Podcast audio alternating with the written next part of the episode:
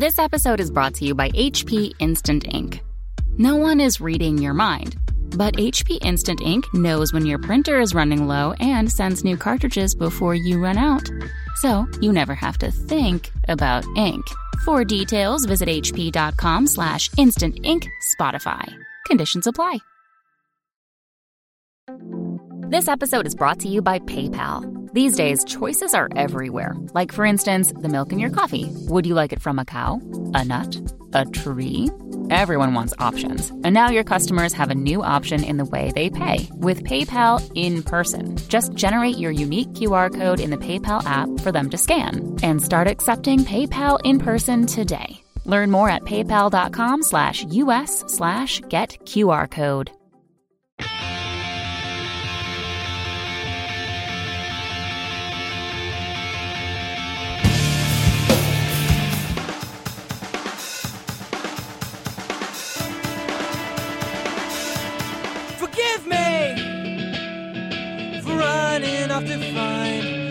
One thing I have to do.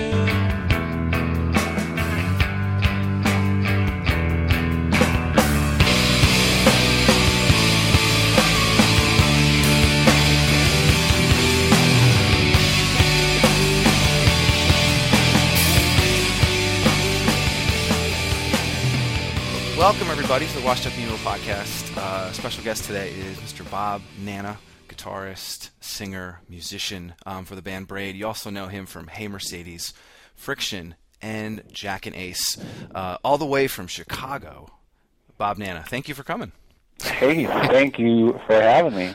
Glad we were able to finally get together and do it. Yeah, thanks. Um, so I want to just start off again. Thank you for doing this. It's great to uh, have you a part of this as you know one of the bands that um, people kind of mention um, when they mention emo and they mention those um, bands. And going back early, what what got you into music? Was it an older brother? Was it Maximum Rock and Roll? Like, Yeah. what what was that first thing? The first thing I think w- what's crazy is my family uh, wasn't crazy about music. I mean, there really wasn't a lot of music in the house, but it was really my my neighbors.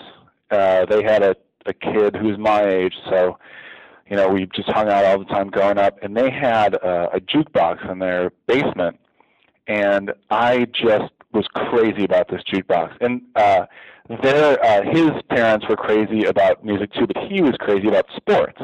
So it was like they mixed up kids or something at the hospital. So like uh, they just noticed that I was just in love with the jukebox. They loved the Rolling Stones, and so you know that was around um, you know early early '80s. So we were watching like you know Friday night videos and you know seeing like Mick Jagger and stuff, and I, it was just it was all. I mean, it was all over for me. I was just completely hooked. I constantly was over there listening to music, and then um, you know, thankfully enough, my family was like, "We need to get this kid some piano lessons or something." yeah, so they did, and um, yeah, that that was really it. I mean, that was I was really really young when I realized I just had this in me. I had to play music and loved it. And so you started with with piano. Well, you know that that was like Your parents' wishes. Yeah, well, I mean, and, and I'm glad they did that because it really taught me a lot. Even at the time, I hated practicing. I, I, I, I mean, I, I hated a lot of the theory stuff about it. I was just trying, you know, like, you know, get this. You know, I don't care about writing, you know, or, or scales or anything. I just want to like play and write my own songs or something. But, but, you know, in the end, I'm glad I, um, I'm glad I was able to do that. But uh, yeah, and then it was drums were pretty much the first instrument I played in a band, and that was uh, that was in high that was in high school. And was that awesome? I mean, that first practice with everybody, and you're trying to work out songs. And what did you guys do? Covers first to kind of feel each other out. What was some of the?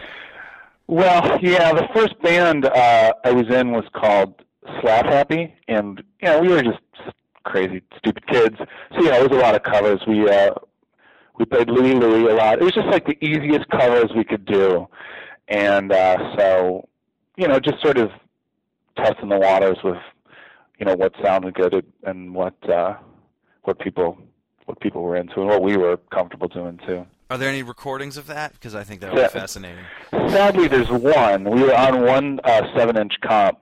Uh, the comp was called "The Decline of the Western Suburbs." Don't find this song. Okay, I won't. I promise. Oh, whatever. I don't sing on it, but uh, I am playing drums. Yeah. The song's called "Gangway." Nice. Good luck. Good luck finding that one. All right, anyone out there that finds it, um, I will. I don't know what we'll do, but congratulations. Oh man. um, with the you know with with the Stones and and that kind of thing, was it something that you felt that you could play multiple instruments? Like you're like, I can. Wow, I I want to play drums. I want to play guitar. I want to sing. No, no, not really, because of the fact that it was sort of built. It was the Stones. It was like they were playing on TV. They were in my friend's jukebox. Like they were completely untouchable. I mean, they were in magazines and stuff. But um, it was uh, when I was in high school and sort of started hanging out with like the punk kids and started going to local shows and seeing that there were people my peers, you know, at you know age 15, 14, were like playing shows in basements and stuff. That you know, it, it was then that I realized, shit, I could actually do this in front of people. You know, hmm so uh, yeah, Were- that was it. Were your parents cool about you kind of doing the shows or starting playing? I, my parents were completely against most of this. Really? Uh, yeah, they were like, I don't know why you're playing this music. Like, you, you need to. Why are you out on a Friday night and a Saturday Yeah. night? And was it kind of they knew where you were going and that was okay? Or Yeah, um, they were pretty upfront with me about it. They uh, they they were totally cool with how I even practiced at at my house, and I, I mean, I played the drums. It was loud. I'm sure it was just the, just hell for them, but um, no, they were cool with it. All they they really really cared about was me finishing school and getting a degree, and they're like, "It's all you, all we want you to do. Otherwise, go crazy." tour, play music. We we we support you on this. Just just do us this one favor. We let you practice here. Just go to school, finish school. and so yeah, that's what I did. nice. And then, do you remember the um, first record that you ever owned? Like you went and bought? Um, I don't remember the actual record. I mean, I remember having like, a bunch of 45s when I was uh, very like very small. I, I remember having like an Elvis Presley 45. I remember having like an ELO uh, 45. It was a song "Rock and Roll is King" uh, from like the early 80s. But I do remember very specifically the first CDs I bought, uh, and those were Def Leppard Hysteria and um, John Cougar Mellencamp, The Lonesome Jubilee. That is a fantastic double shot right there. Well, Hysteria is uh, just a classic record. Lonesome Jubilee, not as much, but still pretty good. Was it the? Uh, I was just thinking about um, the first kind of records that I'd had, and with um, the Beastie Boys passing, uh, I remember thinking I got "Check Your Head" as like the BMG 12 for one. Um, Oh, of course, right, like Columbia House and all that. Yeah, so I was like I think- that. yeah, I was like thinking, and I think Hysteria came like with all those the, all those CDs. Um, Yep. But the, What a what a scam! What a scam. that was. Anyway, whatever. yeah, the, I I was you, but you but you thought you're like all I have to do is tape a penny to this. I'm good I to know. go. Hats And then off. they just send me stuff. I don't even have to ask for it. we were dumb. Uh, I know. and then uh, was there? Do you remember your first kind of show? Was it was it a basement show? Was it uh, this is like a first show you attended, like a friend brought Right. you or something? Was there anything that any you know was uh, Fugazi there and you had no idea or something Yeah. awesome? Yep, yep. Uh, probably, you know, echoing a lot of the people you've interviewed already. The, the, there are two uh, shows in particular that were I, I saw very, very early on, and one was Fugazi, and I remember the date because it's my birthday. Six, it was six fourteen nineteen ninety, um, at, at a place called Medusa's here, and um, what's crazy is Trent, this band Trenchmouth opened, and the drummer of Trenchmouth is Fred Armisen. But, Yes. Uh, yeah. Uh, it was just completely life changing. Like that that show was just incredible because it was a big, big show, bigger than any show I'd been to previous, and it felt so uh, so comfortable, so like intimate. Even though it was a huge show, the, for for part of the show they like brought people on stage to play their instruments. It was just complete madness.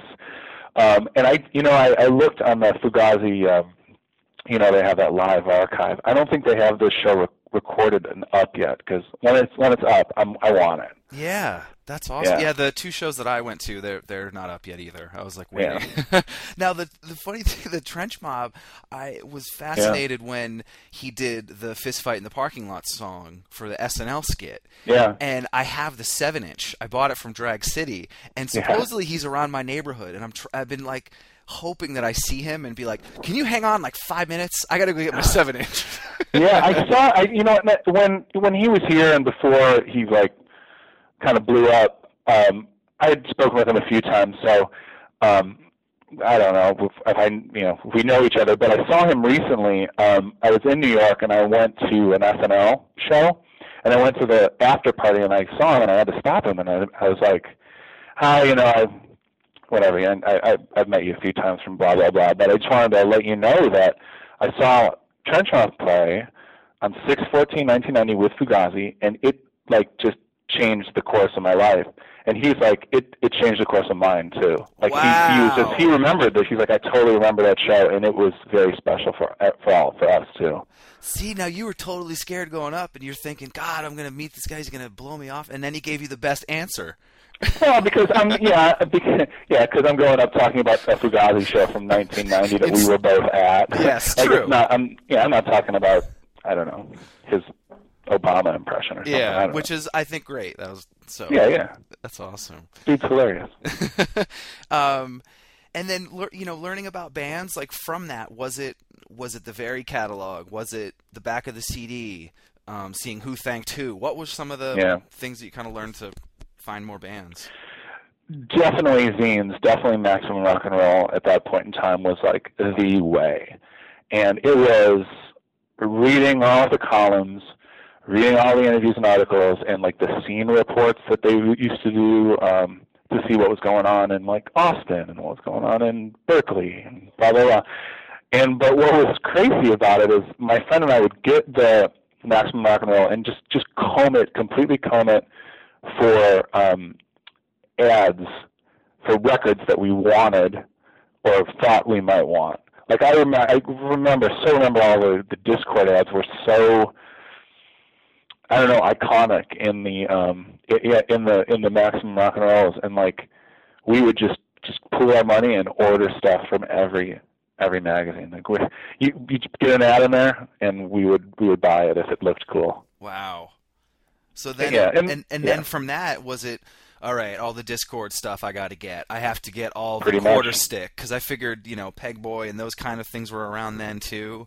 Yeah. Um, Yeah, pretty much. It was all Dischord and Lookout was stuff. We were just buying all all that stuff like Samiam and you know the first Green Day records Mhm. and Fifteen and well Jawbreaker too. But like yeah, and then Dischord. It, yeah, basically anything that came out on Dischord we were buying, and and it was awesome because we were kind of you know, opening up to new music like Shudder to Think. When we first heard Shudder to Think, we were like, "What the hell is this?" and you know, it turned out that we ended up like really getting into it and really liking it. And uh, you know, so it's awesome that that that was the case. And there's a there's a record store here called Reckless that we used to just frequent all the time. And same thing, I, I would just go through the seven inches and just pick out stuff that I liked and buy it. I, I would just buy it.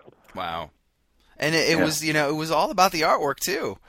For sure. like, you, uh, it's, it's, it should have a really cool thing on the front. You can't be minimal. Like you need to get me. So it's like marketing right there. Just your, your image. It's true. It's so funny because you know all of the bands that were probably in that bin, you know, were probably like, you know, fuck, fuck marketing, and we're doing this DIY. But in reality, it's just, it's just like the same old thing. You know, they're selling themselves. I mean, we that's the same thing. Like I was so drawn to the ads. Mhm. Max Alex, I needed new music. You know, it's just kind of funny. Yeah, I just remember going through the CDs and seeing who they thanked. And being right. I remember you. I heard you talk about that. And sure. I just, I just, it just seems like you were kind of doing it in the the the same sense where all right, I see this ad, it looks cool, I'm buying it. I trust Maximum Rock and Roll. I trust that the advert, you know, this advertisement is legit, and mm-hmm. it's that so whole trust thing. Um, yeah. And then from from that, you know, finding out all these bands and those influences kind of turning into what had a few of the bands I think you know Friction and then obviously mm-hmm. into Braid and you I think I read that you had found you know the first drummer through Maximum Rock and Roll. Yep. Which yeah. is which is great. Yeah. Yeah, definitely. I um yeah, cuz I graduated high school and then I went to college uh, in Champaign Urbana and immediately wanted to start a band, but I didn't want to bring my drums. And I I had this sort of junky guitar that a, a friend's dad had given me and I brought that along, and I thought, you know what, I'm going to play guitar now. and yeah, just put put the ad in the. Well, it wasn't it wasn't even a classified for looking for a drummer. I think I was at the time I was trading videos of bands playing, and um, this guy Roy, uh, I think I think it might have been a Sludgeworth video or something. Uh, yeah, he wanted to trade for it. He had some video of a of a band playing in Champaign and we hooked up, and I'm like, hey, I'm actually going to be there. Let's hang out. And he's like, I play drums, and that that was pretty much it. And starting, you know, Braid was it was it Jawbreaker? Was it Fugazi? That was sort of the the sort of mindset because I didn't grow up in the Midwest, and I think I'm mm-hmm. just I'm so fascinated just that little subset of the yeah. scene and what kind of came from it and the bands and can you kind of talk a little about of like obviously starting Braid, but then all the bands around it kind of swirling all sort of had the same mentality. Yeah, absolutely. Jawbreaker and Fugazi, without a doubt, were like the the the bands for for us, and sort of guided anything we tried to do. Um, it was like the the the really kind of confessional, st- straightforward um, lyrics of Jawbreaker with like the sort of angular, crazyish guitar music of Fugazi, and sort of the, the angst, for lack of a better word, uh, of Fugazi too. So it was that that that was sort of directing what we were doing musically, and everyone else in the scene. You mentioned like, you know, all the other bands. There was this this band Gauge. There was Cap'n Jazz, of course. There were a lot of bands in the western suburbs of Chicago at that time that were all sort of helping each other out and playing that that sort of similar music. Uh, and so, yeah, once we started writing songs, it was like that was just what came out. Yeah, it, it, totally makes sense. And I know you said it, but like just hearing you guys and what you did, it wasn't it wasn't straight ahead, but it was it, you still heard like hooks, but it wasn't like the verse chorus verse. It was right. one little part, and I think um, I think so many bands um, you know gravitated toward that after um, and sort of took it, and you guys you yeah. know, obviously took it from somewhere else. Um, and then was there in the scene relationships? Was it you know were you hanging with the hardcore bands? Were you hanging with you know the punk bands? Then it didn't really matter, or did you kind of see like okay, well that band sounds like us, we should be friends? Or as you were starting yeah. playing more, what was was there any thing with that? Mm, there really wasn't too much cross genre stuff. A little bit. I mean, because we were in the suburbs, we would occasionally end up playing shows with like um one of the like a Victory band back there. In fact, my first show ever, and Victory was a different label back then. It was way more straight edge hardcore. But uh my first band ever, it was a slap happy played Tony Brummel's house. Like he used to do shows at his house, and we opened some show. It was my very first show ever and I, I don't know the date. I, I have it written down somewhere, but so I mean, I guess in that sense there was that sort of cross scene sort of thing going on. But when we were setting up our, our own shows at um, uh, VFW halls and spaces, or when we were playing, there was there was a club there called McGregor's uh, that was like the place to play if you you know you were a touring band coming through Chicago. You wouldn't play the city; you would play McGregor's. It was in Elmhurst, so it was like the dude who was booking there would put uh, uh, us like uh, Braid or not Braid at that time was Friction, but like Cap'n Jazz on, you know, uh, opening for, you know, Samiam if they were coming through, or Jawbreaker, or like you know, Smoking Popes would play there too.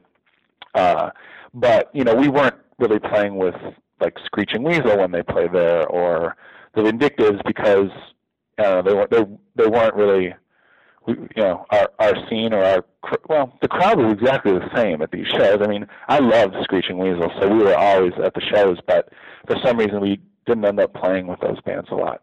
It didn't happen until we started going on tour that we started playing with like more hardcore bands or Mhm. more or just different sounding bands.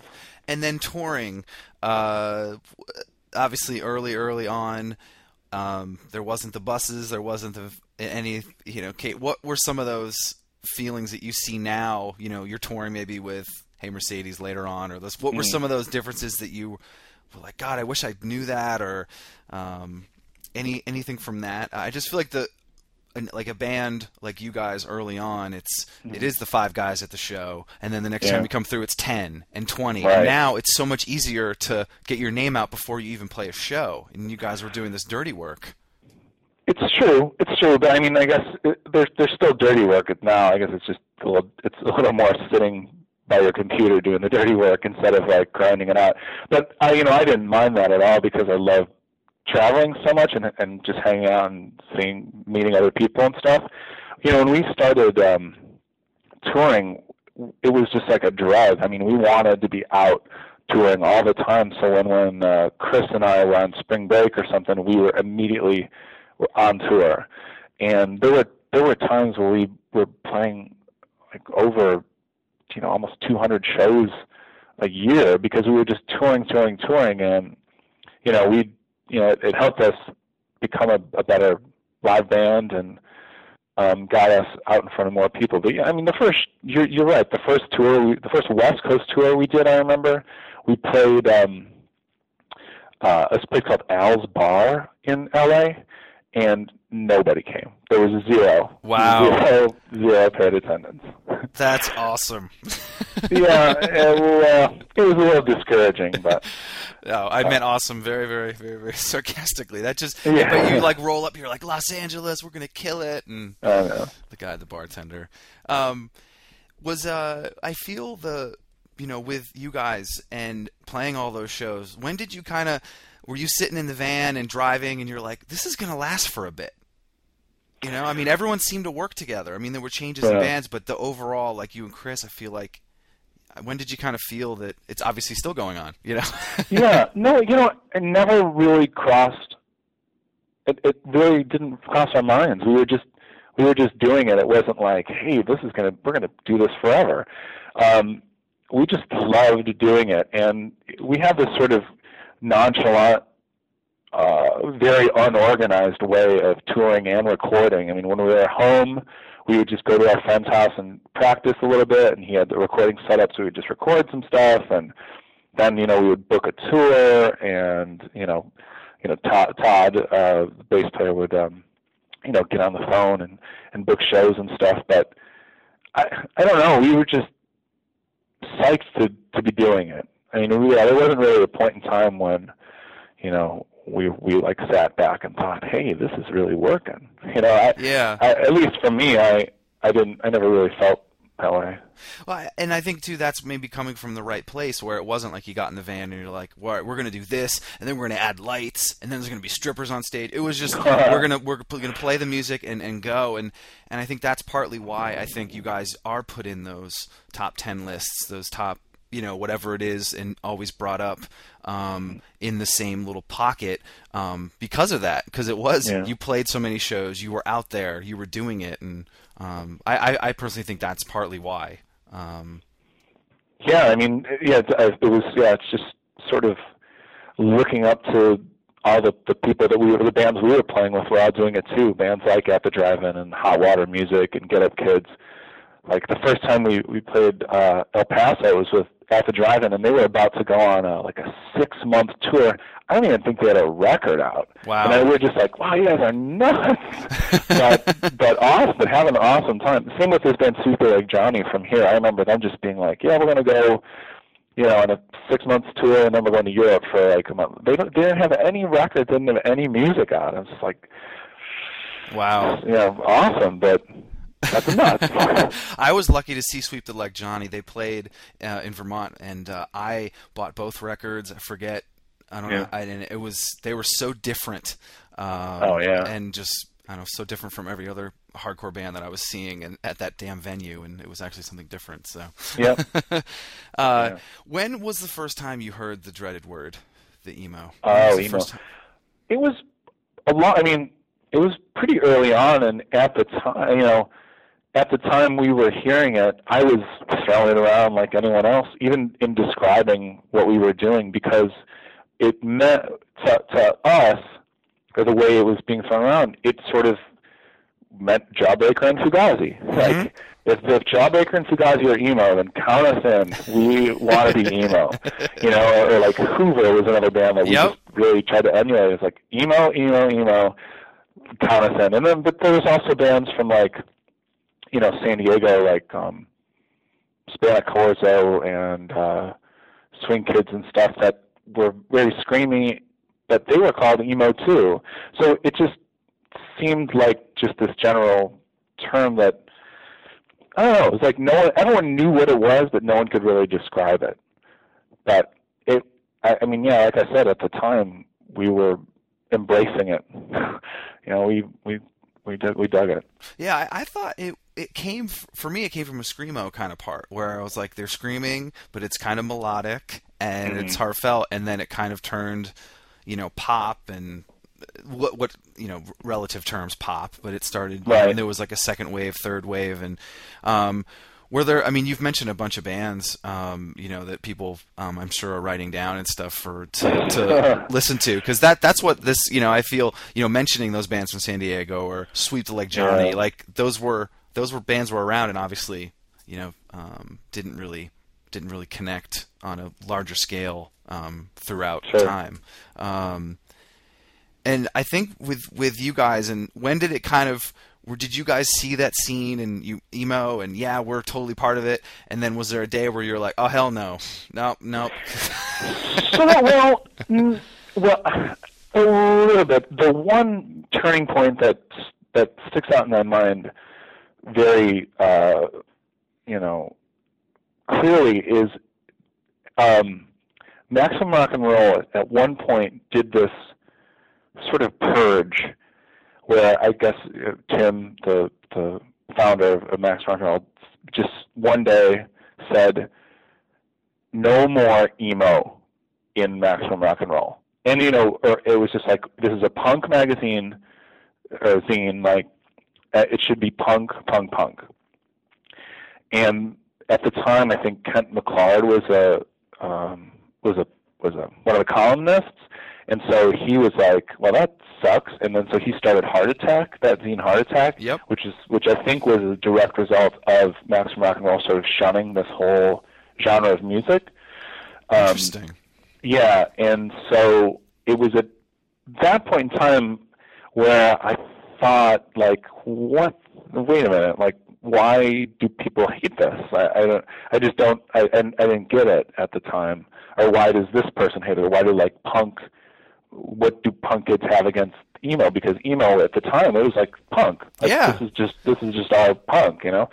So yeah, that was really I think the turning point where I was like, huh, like are people is there like this there's a backlash so yeah and then it just it sort of got worse and worse and sort of had these you know little factions um that uh, came and then Har- what's crazy is I remember Heart Attack wouldn't review your record if there was a UPC code on it Wow. like yeah it's just like and then you're like oh you're starting the scene that you're just gonna embrace everything but but you you can't got have your own UPC little code. crazy rule too so it's just like no this, this sort of sucks but yeah and then going through it, I mean, you're obviously the Get Up Kids and you know Sunny Day. All these bands were kind of coming Yeah. and going, and um, I think each band had a different feeling toward it.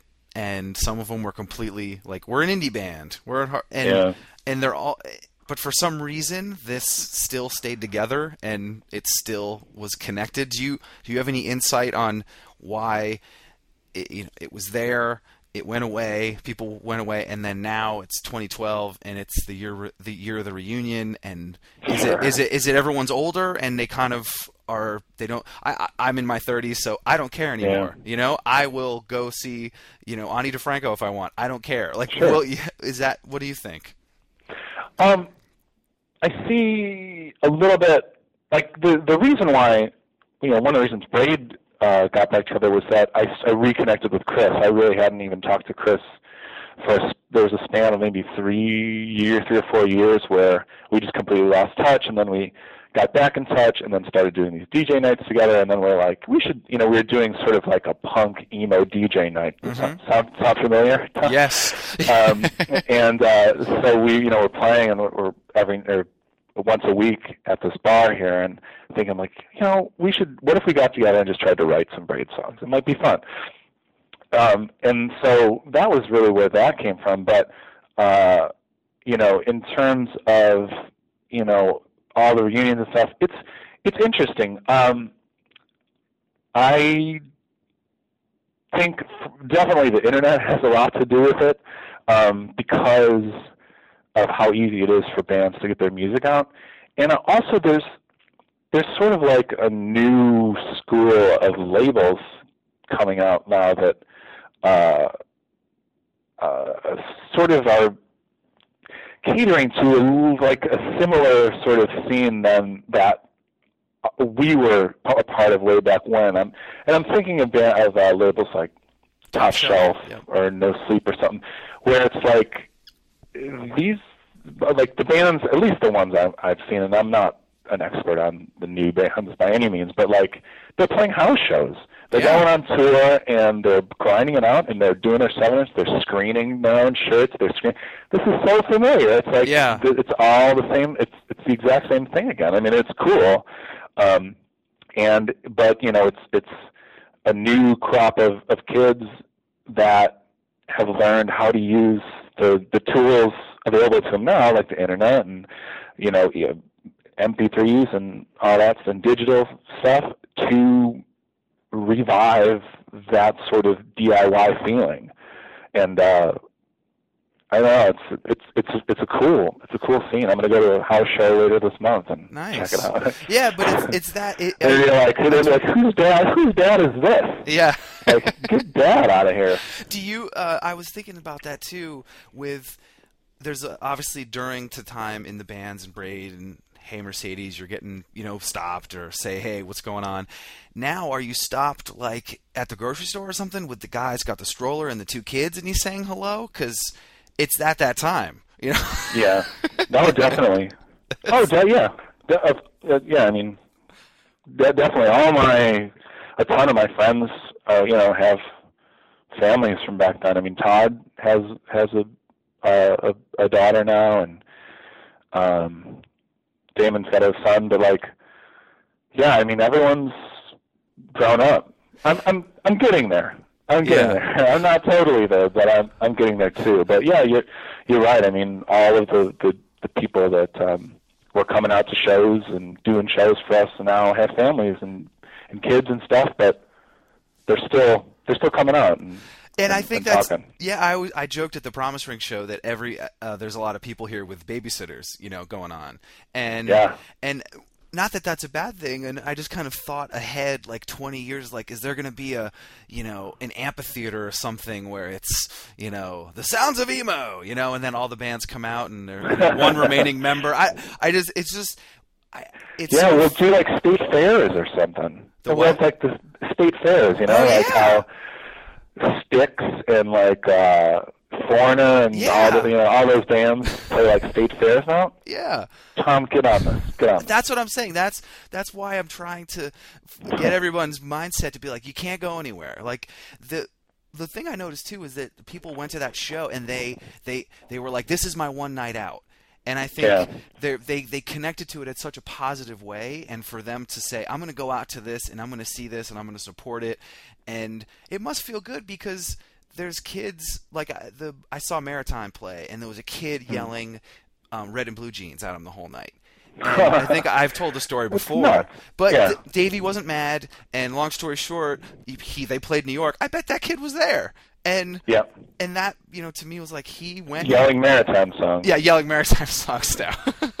Parade of punk rock T-shirts, but Yeah. uh, but just that whole thing of where they're they're reliving it and they're in their own way and wanting to connect. And I just, from your sta vantage point, why yes there's the metal community that's still around there's a lot of um, you know uh, genres but it it's still so strong with so many people and i get people Mm-hmm. hitting me up you know about hey you should interview this guy i haven't talked about them in a while or just i feel like if they threw out all their cds they kept 10 and for some Yep. or they kept their itunes and it's still this genre and um, i'm just trying to still figure out in my head why that happened and why it's still so prominent today Yeah, well, I think it was just a formative time for a lot of people. Like you, there were all of these bands, like the the aforementioned, like Promise Ring and Jimmy World at the time, it were that were like touring, touring, touring. You would you would go and see these bands, and they were right there. There was no barricade or anything. After the show, you could go talk to them. You can go hang out with them. You maybe they were staying at your house. You just develop this bond with with with with certain bands that just doesn't exist when you're you know eh, that that I didn't have with Mick Jagger. You know what I mean? Like so the it just it lasts. So I mean, even if you don't listen to your promise ring record all the time, you, you don't want to sell it because it just it reminds you of this really great time when they, you know, you went to see them play, you sang along, you what you took them out to eat, and they stayed at your house or or, or whatever, and then you know they they thank you in it or something. You know, it's like it it's it was just touched people differently. I think so. Yeah, I didn't really think about that about the sort of the, the, the, the moment in time and when you said barricade, like yeah, there wasn't a barricade. There was you could go up to them after and Yeah. and at that time when you were trying to figure out what you wanted to listen to and, and play. Sure. So and now with 2012, it's there's a few bands that I you know talk about and I'm like, hey, so what what bands do you like? And they mention every band from like 1998. Uh, um, and so it's this obviously 10 year or 15 year sort of loop.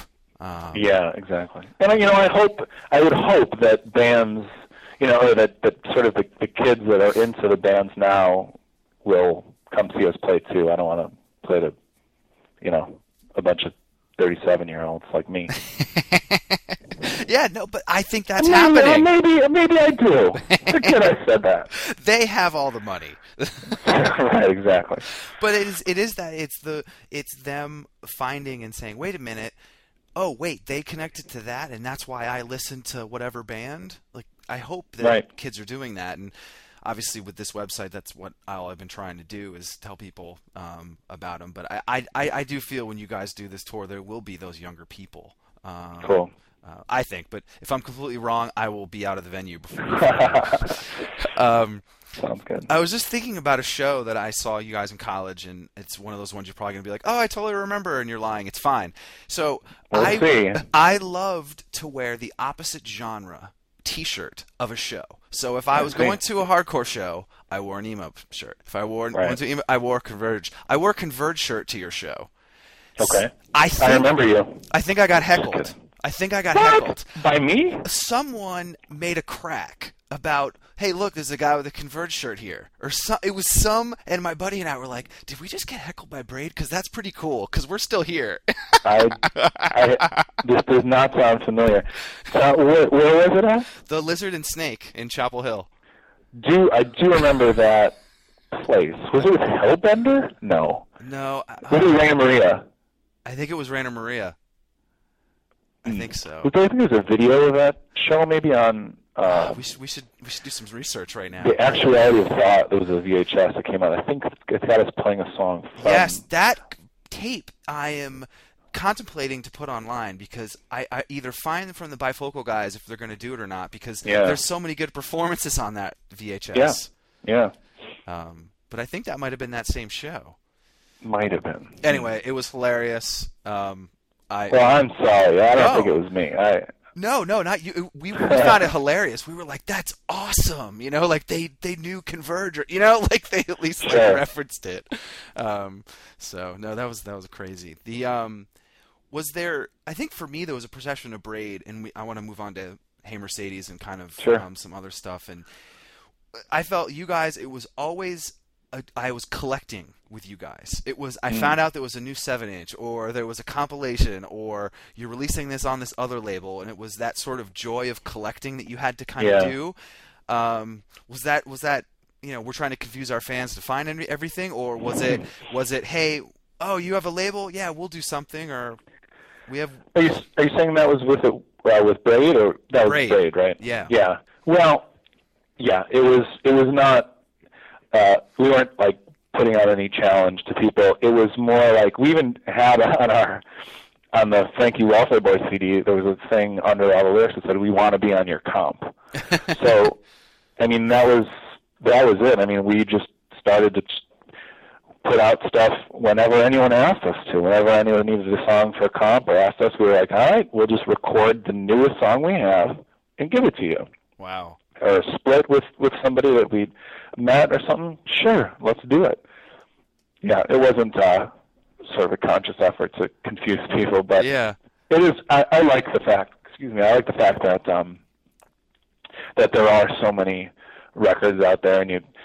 I don't even know if I have them all, and I've really tried to keep them all, but How Yeah. did the one Todd- with Yeah. Todd's a record collector, so he he's probably to blame for a lot of that. How did the one with uh, Tree Records and the postmark stamps comp? That's probably one of my favorites. I think that kind of Mm. was really stoked on when I got it. What any any kind of was it just a hey we we we have a comp we want your song? Was it as simple as that?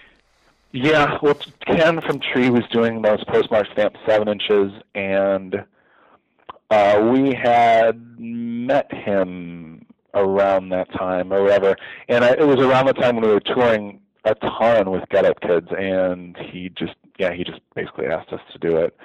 And um, yeah, we were psyched. That dude, he, he now does um, Numero Group. Are you familiar with Numero Group? Oh, it's an awesome label. Um, check it out. They um, they research and dig up old like soul records and old just old forgotten records from like the 60s, seven recordings from the 60s, 70s, etc., from different pockets of the U.S.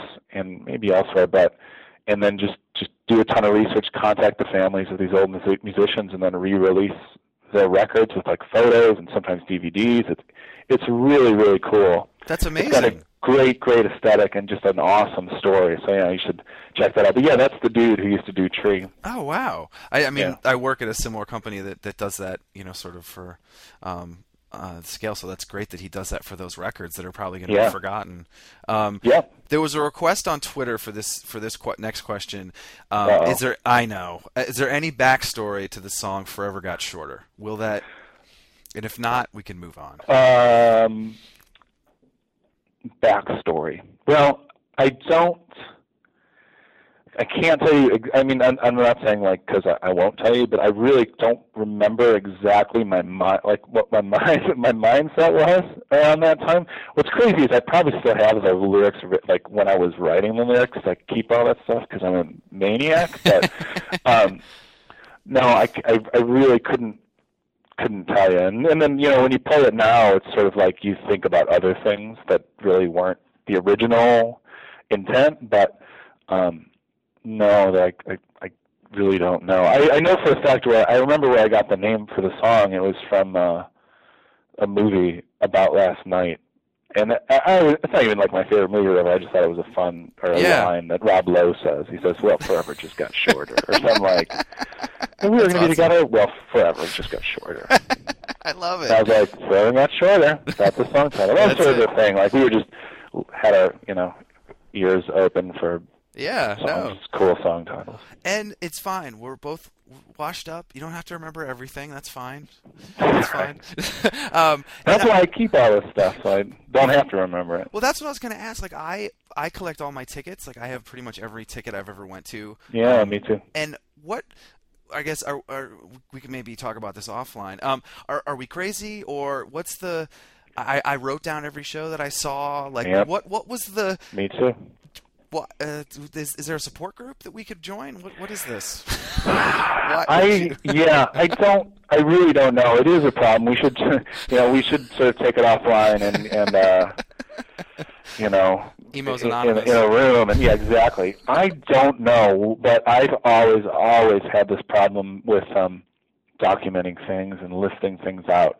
I mean, when I was a kid, I used to write down the top 40 every every um wow. Sunday. I would get up and listen to it and write it down, and then I would make my own top 40. I have, I still have sheets of like, I don't know a few months worth of weekly. I would do top 75, like my top 75 Wow. songs of the week. Like and like what the like clearly, uh, you know, if I and what was crazy is I kept them to myself. I I kept them. I kept all this stuff to myself. Like what the hell is my problem? It's but you know it's fun now because I'm I'm going through all that stuff and you know throwing stuff away finally. But it's cool to look at to be like, wow, I loved "Kiss Me Deadly" by Lita Ford, and so much it was number one on my charts. So like. There's and there's a bunch of songs on there like I don't even remember. I don't even know some of these songs. So I think I think I'm going to keep them and sort of track down some of these songs to see like if I was just what the hell was I going through? Those would be really good Spotify playlists. Uh, really good is I don't know if I would say they'd be really good, but interesting maybe Interesting. for me. I don't know. yes. Well, you can make them private. you don't need to make them public. Yeah, but that's what I've been doing this whole darn time. It's all too private. I started scanning um, uh, all a lot of things to digitize and then get rid Yeah. of. That's been my uh, T-shirts. I did it first. I took photos.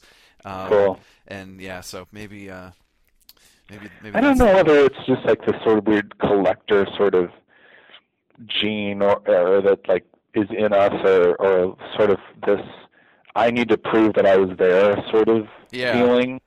But it's so funny because it never comes up. You know, it's never like, were you really there? Like, no, it's not, I, I- just have all these, you know, this list of shows I went to and stuff. It just, And then the don't same thing with all the braid shows, correct? All there's Yeah. a list of every show.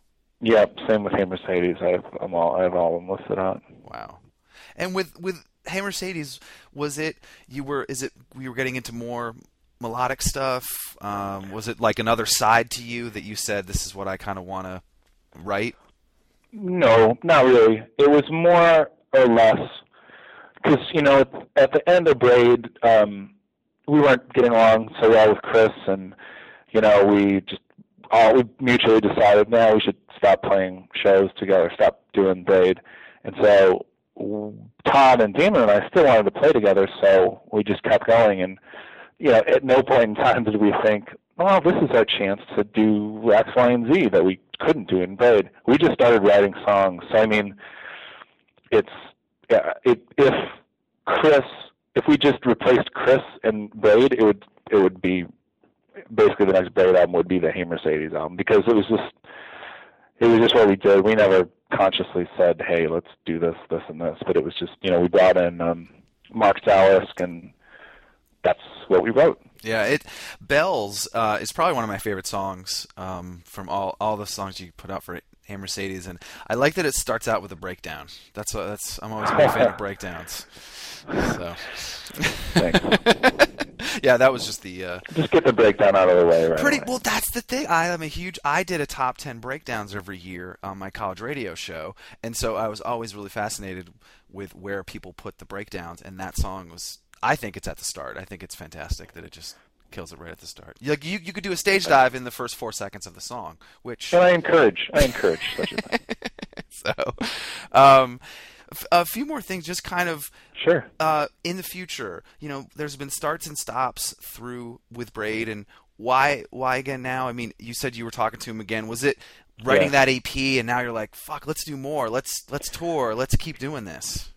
Yeah, it, um, even when we were writing the EP, we we all were very uh, cognizant of the fact that like we like doing this. So if we can if we can do it, if we can get together and do it, let's just keep doing it because we work really well together when we get the four of us get in a room and it's it's fun and you know easy t- for to an extent to to to write songs with those dudes. So uh yeah, we were always just like, let's you know do the EP and maybe we can record another EP the next week, next year, or do a record or something. And we never really wanted to tour, nor do we want to tour full time, especially like how we we used to, because we've got you know other responsibilities Yes. that we. but um, yeah, we just uh, we just wanted to keep playing, and so yeah, that was basically it. As soon as or after we recorded the EP and um, you know did those shows, like Chris and I just kept writing stuff. And and I think just this is I think a great thing for people to hear because that's all that I think people want. They just if you keep playing music, that's like the one thing I tell bands like, "Hey everybody, hey, really nice to meet you. Keep playing music." And Yeah. and I think for you guys to still do that and there's people still buying it, there's people still going um what keeps you guys motivated to do it because there, I know there's a ton of people out there that that love it and Yeah. enjoy that you guys are still going and that what else kind of motivates you guys um, to keep doing it was it just you guys in a room and it's fun Yeah, exactly. And it's just this constant need. Maybe it's just this. It's the work ethic that we've all sort of been, you know, been, that's been drilled into our heads since the day we started playing. That it's like you can't sit still. Like you always got to be making music and writing stuff. I feel that way.